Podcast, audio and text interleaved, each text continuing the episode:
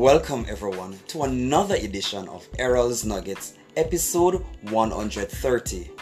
Roll back the curtains. Are you stuck in a rut? If so, today I just want to interrupt your day by advising you to reminisce from where you have started.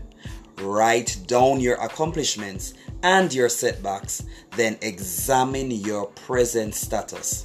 It is totally natural to reflect, but endeavor to look forward.